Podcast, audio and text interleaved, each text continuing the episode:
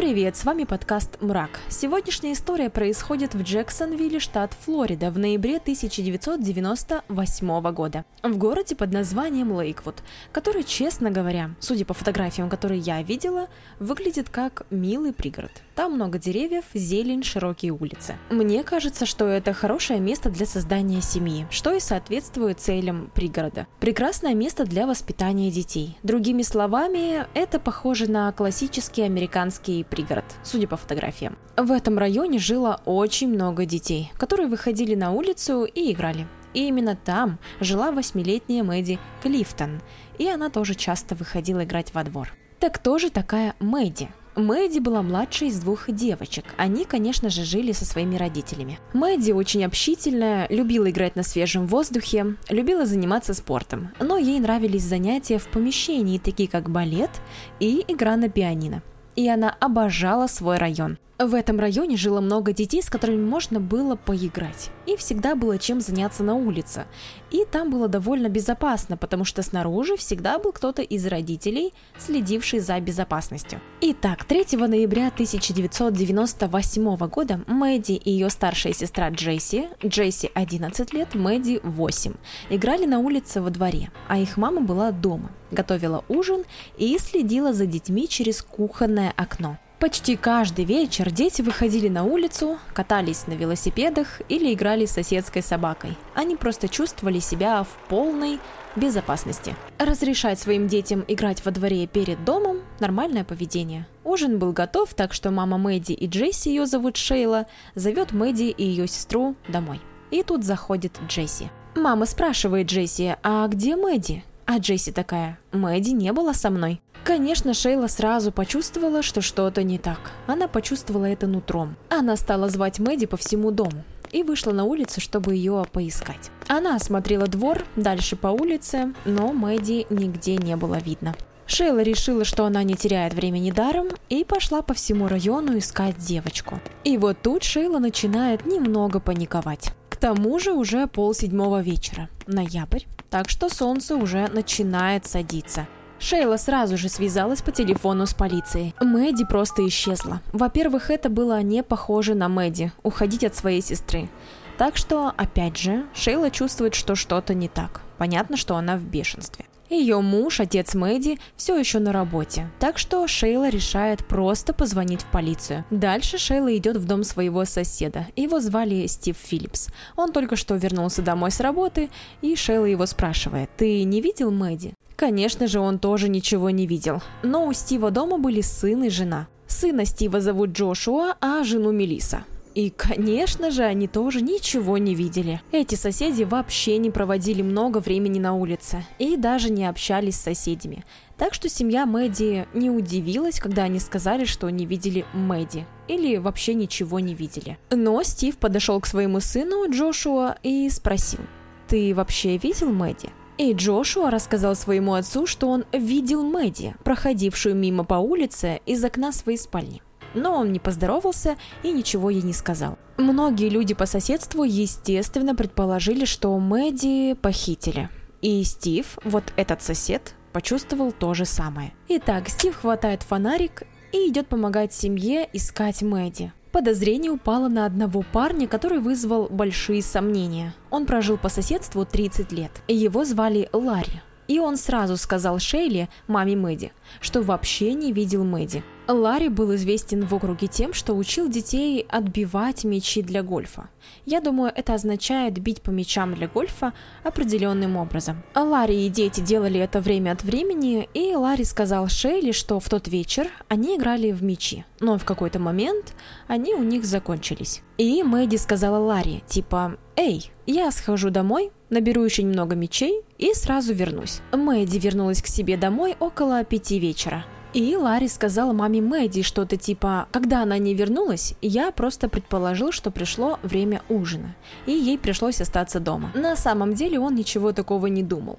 В итоге полиция привлекла к Ларри пристальное внимание, потому что когда они стали более пристально изучать его конкретно, то обнаружили, что у Ларри было криминальное прошлое. И вдобавок ко всему он был последним человеком, который видел Мэдди конечном итоге с Ларри снимают обвинения из-за его железного алиби. Полиция в итоге возвращается в дом Мэдди и начинает проводить дополнительные поиски и обыски по всему району, в окрестностях, брать улики, допрашивать свидетелей, в общем, что угодно. А соседи тем временем объединяются и формируют поисковые отряды, чтобы отправиться на поиски в близлежащий лес. Но опять же, совсем ничего. И на следующий день, а прошло меньше 12 часов, лицо Мэдди было повсюду. В газете, по телевизору, на рекламных листовках по всему их району и на витринах разных предприятий по всему Джексонвиллю. Все сплотились, чтобы найти эту милую девочку. Ее дело доминировало во всех новостях.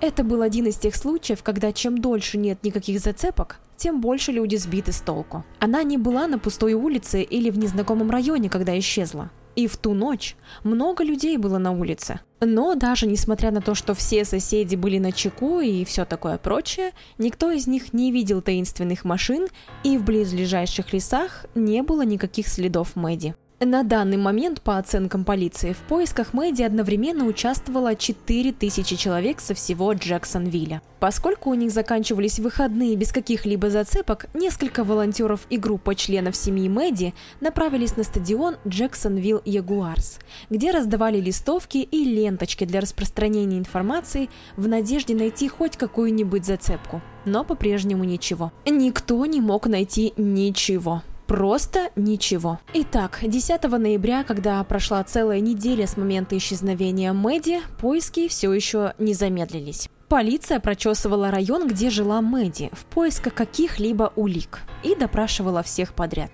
Я надеюсь, вы еще помните тех соседей, которые жили прямо через дорогу – Стив, Мелисса и Джошуа Филлипс. К этому моменту полиция трижды проводила обыск в их доме по нескольким причинам. Во-первых, они жили прямо через дорогу. Во-вторых, Джошуа сказал, что видел, как Мэдди гуляла. И в итоге они трижды обыскивали их дом. Итак, 10 ноября мама Джошуа ходила по дому, наводила порядок, потому что полицейские в очередной раз пришли в ее дом, все обыскали и устроили беспорядок. В мусорный пакет она выбрасывала всякую всячину. И тут она вспомнила, что в комнате ее сына царит жуткий беспорядок. И тут она подумала, я могу с таким же успехом заняться приборкой в его комнате. Она уговаривала Джошу убрать в его комнате, потому что она была, как она выразилась, цитирую, в плачевном состоянии. В комнате было мерзко, воняло, повсюду валялись засохшие носки, но мама Джошуа такая, ладно, я просто уберусь здесь сама. Потому что на прошлой неделе Джош был как бы не в себе. Он был тихим, немного озабоченным, что имело смысл, потому что бедный ребенок напуган. Девочка, которая жила прямо через дорогу, с которой он иногда здоровался и играл, исчезла. Поэтому, помня об этом, мама стала убираться в его комнате. И первое, что она замечает, войдя в его комнату, то, что там очень ужасно пахнет. Также она заметила, что везде стоят банки с благовониями. Есть фотографии с места преступления, и там видно, что в его комнате везде стоят эти банки. И его мама подумала, что воняет от самого Джошуа. Наверное, это просто еда, Кроме того, у Джоша была любимая собака и пара птиц. Одна вещь, которую заметила мама Джоша, это то, что запах усилился за ночь. Мама старалась изо всех сил прибраться в комнате, когда заметила, что на краю кровати Джоша образовалась небольшая лужица. И в то время у Джоша была водяная кровать. Мгновенно, когда она видит эту лужу, она думает, боже, водяная кровать, наверное, протекает. Но что это за запах? Потому что кто знает, как долго эта вода пролежала в водяной кровати. Она, наверное, вся заплесневела и стала вонять. Итак, она опускается на ковер и заглядывает под кровать. И именно там она замечает куски каркаса кровати, которые очень легко развалились. Она развалилась слишком легко, как будто боковая панель вообще не была прикреплена к кровати все как-то само собой перевернулось. Поэтому она отодвигает его, просовывает голову и подходит немного ближе. И все, что она видит там внизу, это носок. Наверное, один из тех грязных носков Джошуа. Так что она совсем сбита с толку. Как, черт возьми, туда попал носок. Она пытается достать оттуда носок, но ничего не выходит. Поэтому она потянула сильнее и сказала, что что-то отвалилось. Боковая панель отодвинулась, и стало видно, что носок одет на маленькой ножке. И вдруг она понимает, что под кроватью ее сына лежит тело. И тело это принадлежит соседской девочке Мэдди. Мама Джоша взбесилась, она поднимает трубку и сначала пытается дозвониться своему мужу Стиву, но он на работе, так что звонок сразу переходит на голосовую почту. Но когда она не смогла дозвониться до Стива, все заканчивается тем, что она просто выбегает из дома в истерике и бежит по улице, разыскивая полицейского, потому что они были где-то поблизости. По словам офицера, которого она нашла первым, она была в таком отчаянии, что даже не могла произнести ни слова. Итак, она находит офицера полиции и пытается объяснить ему, что происходит, но в ее словах нет никакого смысла. И он следует за ней в дом, чтобы посмотреть, что, черт возьми, происходит с этой леди. Именно тогда она велит полиции заглянуть под водяную кровать ее сына. Они начинают разбирать оставшуюся часть водяной кровати Джоша и подтверждают, что тело этой девочки действительно Мэдди. Им кажется, что Мэдди истекала кровью довольно долго, когда ее, наконец, положили под кровать. Полиция сообщила, что когда они извлекали тело Мэдди, ее рука цеплялась за раму, что навело их на мысль, что засунули ее туда еще живой. Полицейские заметили, что на Мэдди нет ни брюк, ни нижнего белья. Бедная маленькая Мэдди все это время находилась под кроватью Джоша, даже после трех полицейских обысков в доме семьи. Для меня самое странное, что они обыскали дом три раза и все равно не нашли никакого запаха, который бы им не понравился. Теперь самое неприятное. Впечатлительные могут промотать вперед немножечко. Джош спал на своей кровати прямо поверх тела Мэдди целых семь дней. Я, наверное, не говорила, что этому мальчику, этому Джошу всего 14 лет.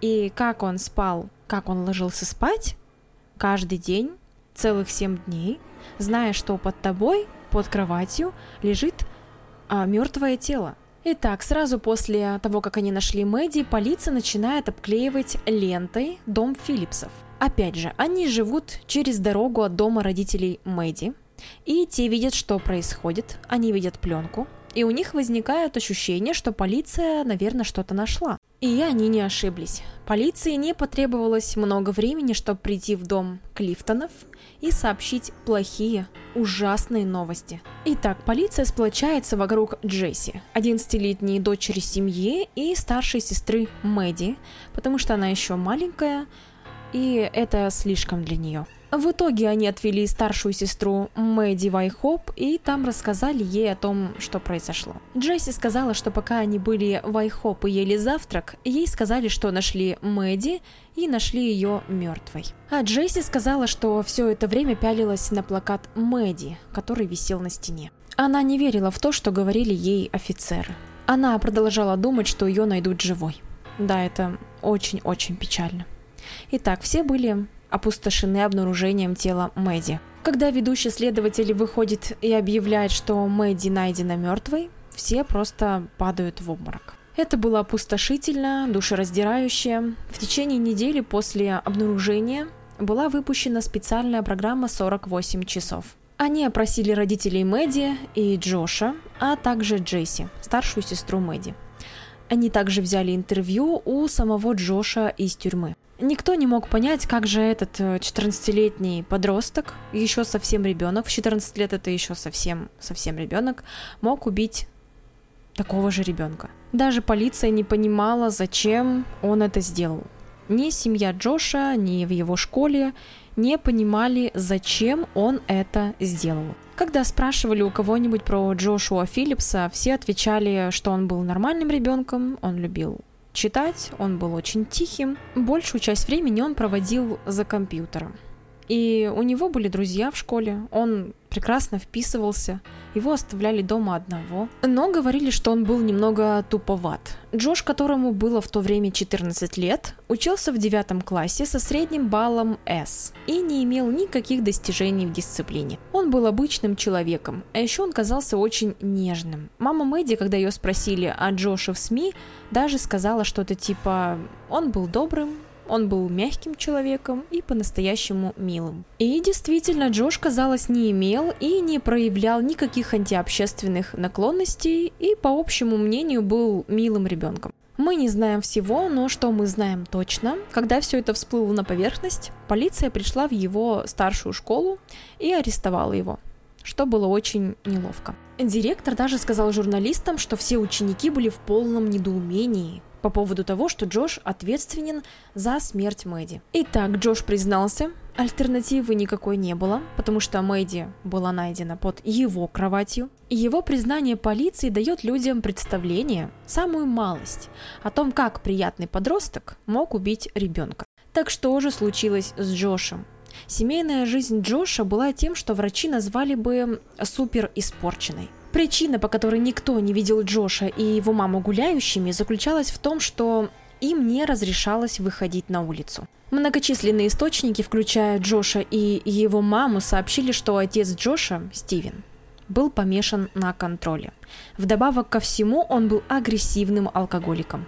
И вдобавок к тому, что он был алкоголиком, у него были небольшие проблемы с наркотиками. Видимо, Стивен был очень словесно и эмоционально оскорбителен как по отношению к Джошу, так и к его матери. И пока он был на работе, ему не нравилось и не хотелось, чтобы его семья покидала дом. Джош вроде бы ходил в школу, а его мама на работу. Просто когда они возвращались домой, и у них было свободное время, отец не хотел, чтобы они куда-либо ходили, с кем-либо разговаривали или что-либо делали.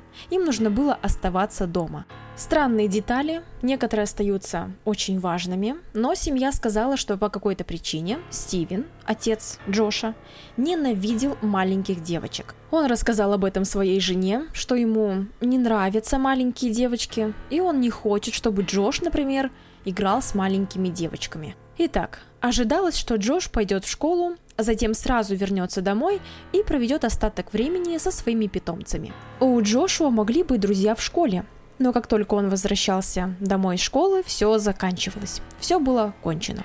Никаких ночевок, никаких тусовок, ничего. Никаких занятий после школы. Отец Джоша просто не хотел, чтобы они что-то делали, и ему нравилось держать семью изолированной от всех. Джош переехал в Лейквуд со своими родителями меньше, чем за два года до случившегося.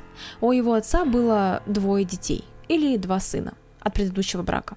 Но он оставил их в Пенсильвании. И в какой-то момент э, Джош и эти два сына стали очень-очень близки. Они были примерно на 10 лет старше Джоша, но они заботились о нем и присматривали. А его отец просто разрушил семью. И это не было похоже на то, что их переезд был каким-то давно спланированным ходом. Это было довольно неожиданно. Просто из ниоткуда щелкает пальцами, и они такие, мы переезжаем. Стивен был чрезвычайно строг. У него были всякие правила о том, что Джошу было позволено делать, а что ему не разрешалось. И Джош по понятным причинам был напуган, потому что если он нарушал правила своего отца, он знал, что за это придется заплатить, потому что Стивен, его отец, выбил бы из него все дерьмо. Так что Джош сидел дома один каждый божий день, пока его родители не возвращались с работы. Он ни с кем не общался, кроме того вечера, когда исчезла Мэдди. В исповеди этого парня много бессмысленного, но у всех остаются много вопросов без ответов. Джош рассказал полиции, что около пяти вечера он был в своей комнате, когда услышал, как кто-то снаружи его дома выкрикивает его имя, и он сразу понял, кто это. Это была его соседка через дорогу Мэдди Клифтон. Так вот, я не уверена, разговаривал ли Джош с Мэдди через окно или входную дверь, но, по словам Джоша, она умоляла его выйти на улицу и поиграть с ней. Он сначала сказал ей, что не может, и что у него есть э, дела по дому, которые он должен сделать, но он сказал, что Мэдди просто не оставляла его в покое. И по какой-то причине мольбы этого маленького восьмилетнего ребенка поиграть с ней на улице заставили его нарушить правила своего отца. Итак, Джош вышел из дома и пошел поиграть с Мэдди во дворе. Вот тут-то все становится немного напряженным. Джош сказал, что они с Мэдди начали играть в бейсбол во дворе, но не у себя перед домом. Он сказал, что они были на заднем дворе, где им нравилось бросать мяч и попадать по нему и все такое прочее. Джош сказал, что Мэдди подавала ему, а у него была бейсбольная бита, и он пытался размахнуться и ударить по мячу в спортивном стиле. После одного из ее бросков Джош замахнулся, и когда он замахнулся, то попал по бейсбольному мячу. Он попал по мячу, и тот полетел прямо ей в лицо и очень сильно ударил ее по голове. Джош сказал, что она начала плакать, и что ее лицо кровоточило от удара. И вот тут Джош делает несколько неправильных решений. Джош сказал, я сделал все это из-за огромного страха перед своим отцом, который должен был вернуться домой всего через несколько минут после вот этой игры. Джош знал, что у него проблема, и он никак не мог решить ее до возвращения отца домой. Джош сказал во время своей исповеди, что его единственная цель, единственное, на чем он мог сосредоточиться в течение этого времени, заставить Мэдди заткнуться и перестать плакать. Джошу было очень трудно увести ее с заднего двора, потому что она плакала, и ей было очень больно. Итак, он запаниковал, у него не было абсолютно никакой возможности рассказать своему отцу или дать ему понять, что он вообще играл с Мэдди на заднем дворе, иначе он был бы трупом. Джош знал, что первым шагом было вывести ее с заднего двора. Поэтому Джош схватил Мэдди за плечи и потащил к своему дому. И поскольку он тащил ее, так с нее слетели брюки. Джош не был нежен, и Мэдди перешла от плача к крику, что, по-видимому, привело Джоша в бешенство. И он снова запаниковал примерно до 10 баллов. Его самая блестящая идея – схватить бейсбольную биту и выбить из нее все дерьмо. Да, в конце концов он берет эту баскетбольную биту и несколько раз бьет ее по голове, пока она не успокаивается. И да, она успокаивается, вероятно, потому что удар бейсбольной биты по голове так и действует. Я просто удивлена, что никто этого не слышал. Якобы снаружи играло очень много детей. Вот в начале истории я как раз говорила о том, что э, у них такой оживленный район, безопасный, и дети играют, то есть каждый день, каждый вечер, и ну разве никто не слышал, что девочка плачет? Так вот, Мэдди почти без сознания, и ему удается затащить ее в свою спальню. И вот тогда он решает, что будет лучше засунуть ее к себе под кровать, чтобы она не попадалась ему на глаза, и его отец никогда ничего не узнает. Мне просто интересно, как Джошу удалось прятать тело под своей кроватью в течение 7 дней до такой степени, что даже полицейские при обыске его не нашли. Так вот, отец Джоша, Стив, пришел домой около шести вечера и, по его словам, ничего не заметил.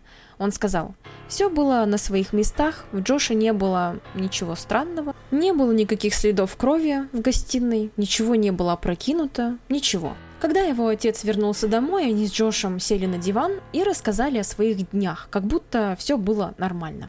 И это чертовски жутко. Когда они сидели на диване и разговаривали, через несколько минут Мэдди пришла в сознание. И Джош услышал, как она издает какие-то звуки, и это доносилось из его комнаты. Так что он по-настоящему испугался. Когда он понимает, что это не прекращается, он извиняется перед отцом и говорит «я сейчас вернусь» и уходит в свою комнату. Теперь было принято другое решение. Очень-очень-очень плохое. Он говорит, что в этот момент принял решение, от которого просто не мог отказаться. Джош понимал, что у него возникнут еще большие проблемы, как только вмешаются родители Мэдди. Итак, пока его отец сидел на диване в другой комнате, Джош схватил перочинный нож, вытащил Мэдди из-под своей кровати, перерезал ей горло и нанес несколько ударов ножом в грудь. Поэтому, как только он решил, что работа сделана, он положил ее обратно под матрас. Большой план Джоша состоял в том, чтобы притвориться, будто этого никогда не было, и он надеялся, что у него все получится. Так вот, многое не сходится. При дальнейшем расследовании, когда тело Мэдди было осмотрено, не было обнаружено никаких признаков какой-либо травмы ее головы. Например, удара бейсбольным мечом по голове, о котором упоминал Джош. То, что они обнаружили, было травмой от удара тупым предметом, битой а также колотыми ранами, но опять же никаких бейсбольных травм. Кроме того, следователи осмотрели все бейсбольные мячи Джоша, которые были у него в комнате, и ни на одном из них не обнаружили следов крови. И у Джоша, и у Мэдди в домах были большие передние дворы. И Мэдди знала, что нельзя покидать территорию, где ее мать могла бы за ней присмотреть. Я не пытаюсь указать пальцем на Мэдди, но почему они не играли во дворе перед домом? И как Мэдди оказалась на заднем дворе, если она умоляла его поиграть с ней? Есть фотографии, указывающие на то, что у Джоша на заднем дворе был большой бассейн, который занимал много места. Поэтому это не было идеальным местом для того, чтобы поиграть немного в бейсбол. Теперь самый большой red флаг для следователей. Они зациклились на ситуации с брюками, точнее на ее шортах и нижнем белье. Джош утверждал, что он тащил ее в дом. И из-за этого с нее стянулись как шорты, так и нижнее белье. Полиции подумали, если ее шорты слетели, когда Джош тащил ее в дом, почему на ее теле не было грязи? Ни на ее теле, ни даже на заднем дворе не было никаких улик, которые соответствовали бы этой части истории. В итоге они проверили ее тело на наличие признаков сексуального насилия, но не обнаружили никаких признаков, что привело их к выводу, что она вообще не подвергалась сексуальному насилию. Но ее шорты и нижнее белье были просто еще одной странной деталью, на которую они не нашли ответа. И тогда мой вопрос таков, а где вся кровь? Если бы она поранилась, у нее было бы кровотечение, разве где-нибудь в доме не было бы капли, когда он переносил ее в свою спальню? Вероятно, он пригласил ее в свою комнату. И именно тогда ударил ее бейсбольным мечом. Я была категорически против того, что она была у него на заднем дворе. Но начинаю задумываться, а играл ли он вообще на заднем дворе? Почему тогда никто не слышал, как она плачет, когда он ее тащил? Джош всегда придерживался своей истории, так что, возможно, в ней есть доля правды. Я не знаю, узнаем ли мы это когда-нибудь. Суд над Джошем начался 6 июля 1999 года, когда ему было 15 лет. Это было очень громкое дело. Все члены сообщества вложили значительные средства в это испытание и были очень расстроены из-за него. С учетом сказанного, они знали, что не смогут провести судебный процесс в Джексонвилле, поскольку, скорее всего, присяжные не смогут вынести непредвзятое мнение в ходе судебного разбирательства. Все очень сильно недолюбливали Джоша, и это так. Я понимаю это, и мы понимаем это. Поэтому они перенесли судебный процесс над ним из его родного округа в крошечную сельскую общину. Что-то вроде небольшого сообщества примерно из двух тысяч человек под названием Барстоу, куда, как мы надеялись, присяжные могли бы прийти и быть беспристрастными. Но перед судом дебаты велись о том, следует ли судить Джоша как несовершеннолетнего, или из-за серьезности его преступления это квалифицирует его как взрослого. Но эти дебаты были прекращены, когда судья, который вел дело Джоша, сказал Джошу на суде, цитирую, «Я не воспринимаю тебя как ребенка. Твой чудовищный поступок сделал тебя взрослым». Конец цитаты. Так что слава Джошу его судили как взрослого. Это осчастливило многих людей. Итак, как я уже говорила, в истории Джоша были немного пугающие подробности. И задача обвинения была заполнить эти пробелы. И они заполнили эти пробелы, особенно главный обвинитель. У полиции появились новые доказательства, которые в то время не были опубликованы в СМИ. По словам прокуроров, в комнате Джоша были книги по оккультизму и поклонению дьяволу, и прокуроры знали, что это произведет большое впечатление на людей. А еще Джош проводил долгие часы за компьютером, просматривая крайне жестокую порнографию, в частности видео о жестокости болельщиц. Прокуроры определили, что Джош специально смотрел эти видео как за 30 минут до совершения убийства, так и непосредственно после. Итак, далее прокуроры поднимают вопрос о том, что происходило в доме Мэдди, и это привело к самому убийству. Я предполагаю, что в доме Клифтонов происходило множество странных вещей, и на минуту им показалось, что в их доме водятся привидения. Например, они обнаружили новые отверстия, которые, казалось, были пробиты в их стенах, не имея ни малейшего представления о том, откуда они взялись. Был один случай, когда окно таинственным образом разбилось в дребезге, как при взломе, но никто ничего не украл. И вот однажды они нашли простыни Мэдди, пришпиленные к кровати. Они были в буквальном смысле пришиты к матрасу с помощью сверхмощного промышленного степлера. Я не знаю, что это за призрак, но он мне не нравится. В доме Мэдди они в конце концов нашли две пропавшие вещи. Одной из них был беспроводной телефон, а также фотография Джесси, старшей сестры Мэдди. Но потом, когда следователи тщательно обыскали комнату Джоша, угадайте, что они нашли. Они нашли пропавшую фотографию 11-летней Джесси – она была в его комнате. И они также обнаружили беспроводной телефон, закопанным на заднем дворе Джоша. Как только следователи начали просматривать записи телефонных разговоров, они обнаружили журналы вызовов, которые были сделаны Джошем, и он набрал звонков на 900 номеров примерно на 500 долларов. Обвинители также представили суду доказательства о том, что у Джошуа была странная одержимость старшей сестрой Мэдди, Джесси. Он не только украл ее фотографию, чтобы использовать бог знает для чего, но и был немного странно зациклен на ней. У Джошуа была куча домашних видео, и некоторые он снял сам. И в нескольких из них были девочки Клифтон. Джош якобы разговаривал с обеими девочками о половом акте, отпуская какие-то глупые шутки в какой-то момент на видео. Многие не понимают, почему в этом повествовании он сделал жертвой Мэдди. Многие думают, что из-за того, что она была младше, на нее было легче напасть. Итак, суд над Джошем длился всего один день, и, честно говоря, виновен Джош или нет, защита Джоша проиграла. Их заключительный аргумент был таким. Ребята, он еще ребенок. И на этом я заканчиваю. Огромное спасибо. Итак, они наняли невролога, чтобы он сделал сканирование мозга Джоша и обнаружили что-то под названием повреждение в лобной доле его мозга, что было очень важно. И, по словам врача, у него было повреждение головного мозга. И, по-видимому, эти повреждения могут вызвать плохую эмоциональную регуляцию, недальновидность, импульсивность. Но судья не разрешил предоставить это в суде. И в конце концов присяжные признали Джоша виновным в убийстве первой степени. Им потребовалось всего два часа, чтобы вынести обвинительный вердикт. Обычно обвинение в убийстве первой степени влечет за собой возможность вынесения смертного приговора. Но поскольку Джошу не исполнилось 16 лет, его приговорили к пожизненному заключению без возможности условно-досрочного освобождения. Джош был отправлен в исправительное учреждение округа Марион в Лоуэле, Флорида. Тюрьме Джош прекрасно смешался с другими заключенными. Джош сказал, что как только он добрался туда, как только вошел внутрь, он увидел, что некоторые пожилые заключенные передвигаются с помощью ходунков. И он сказал, что в тот момент он понял, какой будет вся его дальнейшая жизнь. Находясь в тюрьме, Джошуа Филлипс получил аттестат зрелости и прослушал несколько курсов в колледже. Этого было достаточно, чтобы начать работать помощником юриста и использовать свое обучение, чтобы помогать другим заключенным готовить их апелляции. Говорят, что Джош максимально использует свою тюремную жизнь, но после его осуждения в 1999 году Верховным судом Соединенных Штатов было вынесено постановление, согласно которому дети не могут претендовать на пожизненное заключение, если только не было исключительных обстоятельств.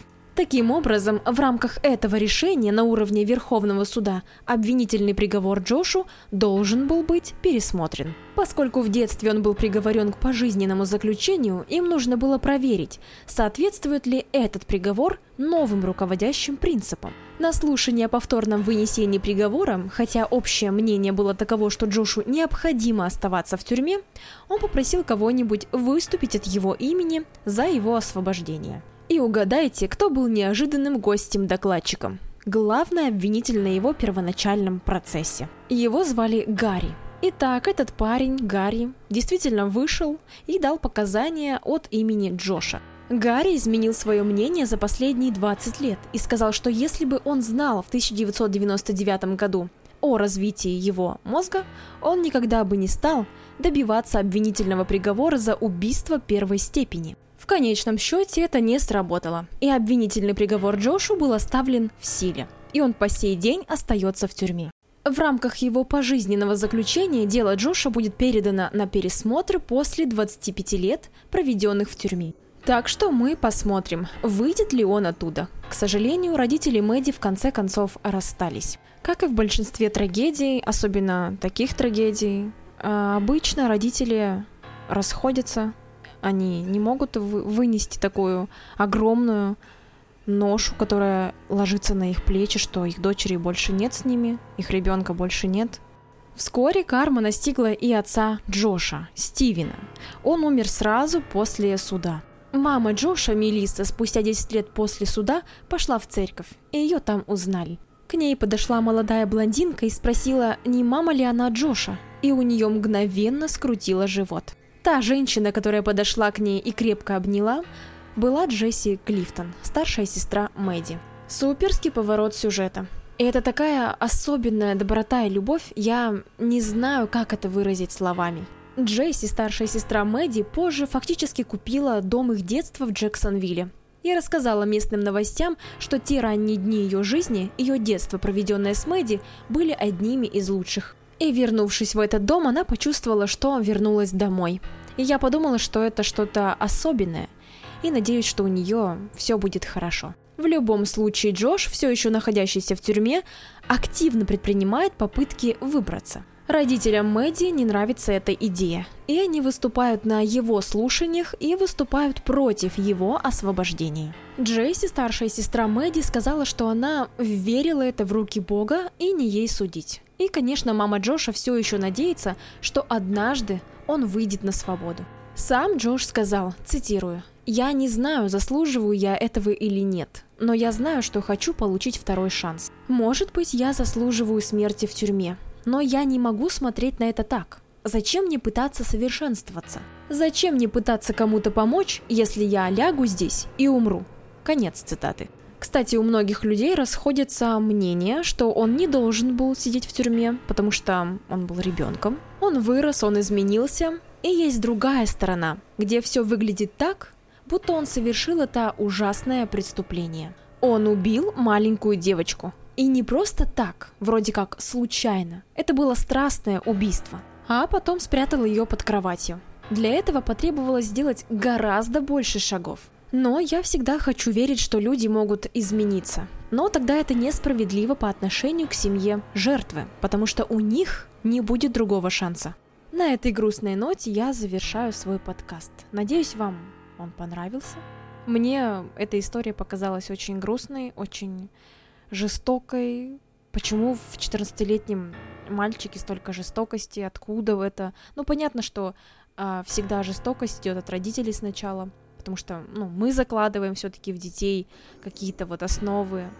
Но тут если была такая основа, что папа его обижал и маму обижал, он не разрешал им, ему гулять, и он ненавидел маленьких девочек, наверное, сын решил, что это правильно, и он тоже ненавидит маленьких девочек. В общем, если вам понравился мой подкаст, прошу подписаться, потому что будут выходить еще новые интересные истории, такие же непонятные, жестокие, где-то не раскрытые. Не люблю не раскрытые истории, люблю раскрытые. Вот. Так что, я надеюсь, вам понравилось. Пока.